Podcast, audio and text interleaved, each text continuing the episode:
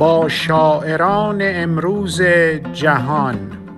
برنامه ای از منصور نوربخش.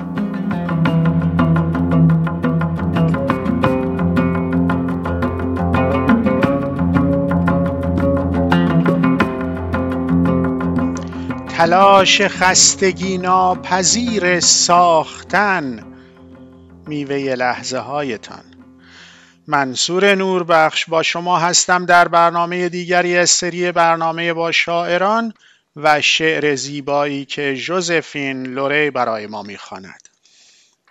با جوزفین لوری که شاعر و نویسنده ای ساکن آلبرتای کانادا است پیش از این آشنا شده ایم و در این برنامه او شعری می‌خواند که رهاورد سفرش به جنگلهای زیبای آلبرتا است. ژوزفین لوری در این شعر برای ما می‌گوید که تمام موجودات در کار ساختن زندگی با هم همراهند. بدون خودنمایی و نیز بدون تصاحب آنچه برای جریان زندگی انجام داده و یا انجام می‌دهند. در تلاشی خستگی ناپذیر. تلاش خستگی ناپذیر. برای گوش سپردن به باد و دانستن اینکه پاسخی نیست. برای دیدن پرواز سنجاقک تنها یا جفت. بالهای دوگانه آبی سبز. پروانه نارنجی و سرخ زاده باران جنگل و دیگری با بالهای سیاه و خطوط سفید. برای دانستن این که همه چیز در این جنگل این هزاران سایه قهوه‌ای و سبز زنده است. و آنگاه که این درختان از زیستن فرو مانند پرستار آیندگان خواهند شد. آنها همیشه زنده اند.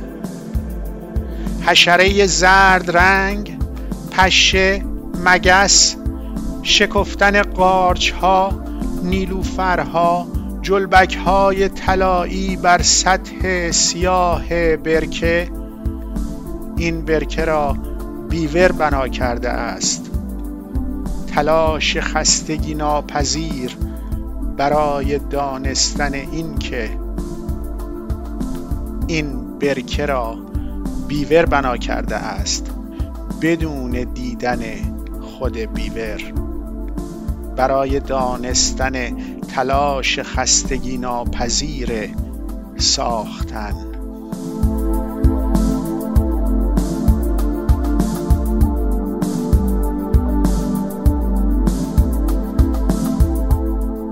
A poem by Josephine Larray for Persian Radio.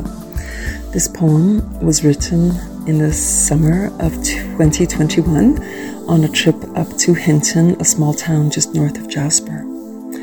It is called Tireless Travail.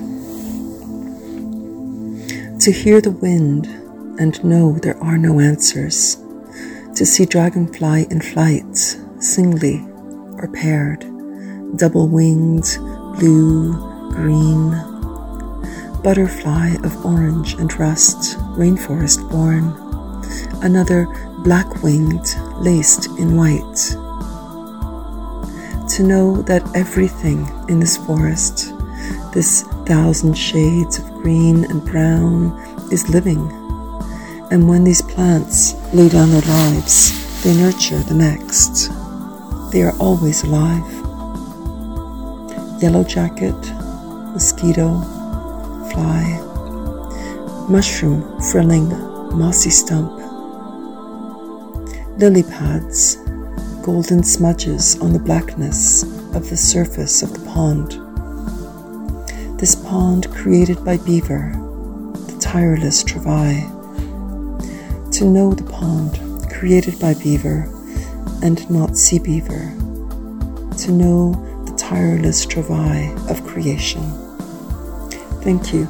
This poem, Tireless Travail, has been published in the anthology for the first Wine Country Writers Festival 2021. Thank you very much. This is Josephine Larray.